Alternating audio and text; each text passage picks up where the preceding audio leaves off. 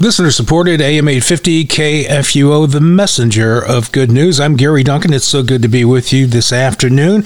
It's time now for our moment for the family with Dr. Mary Manz Simon. Good afternoon, Mary. Good afternoon, Gary. You know, like the old Wizard of Oz movie, there's no place like home, there's no place like home.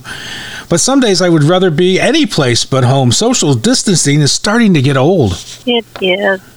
You know, our houses need to be mental health retreats. Once we walk in the door, we need to feel safe from the COVID germs that are floating around outside, but we also want to feel good. With all the times we are spending inside, some people have even redecorated or repainted walls just to feel better. Decluttering is an easy, inexpensive idea to try. Simpler decor with less stuff is emotionally calming. I suggest you try it. Yeah, but even after clearing out the knickknacks, some people still feel alone. Yeah. Social distancing, though, doesn't need to include social isolation. Staying connected is essential. Yeah, we still need to be social while staying safe. How about some ideas, Mary? Sure. Here's a list. First, update your address book. Phone numbers, mailing addresses, emails? Everything. To be social, you need to connect. When you know your information is up to date, it makes it easier. During the pandemic, some people are even making a social schedule simply to avoid the loneliness that comes with isolation. A schedule for emailing people? That sounds a little extreme. Well, Gary, if you think about it, these are extreme times. Just think of all the things we're doing that we would have never imagined. Perhaps you'll schedule a virtual dinner every Wednesday night. You and distant family members eat dinner at a stream that connects to another supper eater. That's the ultimate FaceTime. But I see what you mean.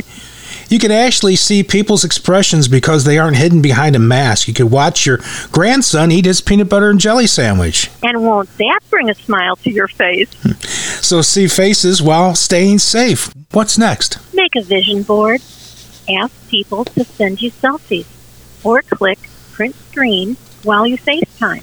Print the photos, then stick them on the wall behind your computer or where you'll see them all the time. That will visually remind you that you're loved and you're loved by people whose faces you see all the time. And that also reminds you that you're not alone. What's next? Do something creative. Research shows that participating in creative activities can prevent feelings of loneliness. Put a houseplant in a pot, or carve a pumpkin, make a fall display around the mailbox, or stir up some squash soup.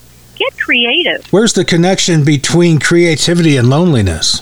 Gary, I'm going to answer that question with another question. Do you feel better when you sing in the shower? I always feel better when I'm singing. Sometimes in the shower, oh. sometimes I grab my guitar and sing. It's enjoyable. Oh, well, that's good. That's great.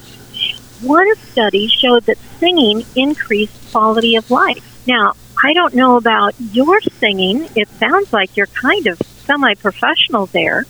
And it might even improve the quality of life for your family, Gary. When we are creative, we either look back to reflect or we look ahead to anticipate. Either way, we mentally step away from our lonely place. So see faces online, make a vision board, and get creative. Three interesting ideas. Along with the pandemic, we face an epidemic of loneliness. At this time in history, no one is exempt from being lonely. We are all susceptible. Since we're going to be homebodies for a while, it's good to be reminded we can be happy and connected while at home. Thanks so much, Mary. Sure. Have a great day at home. We are the messenger of good news worldwide at kfuo.org.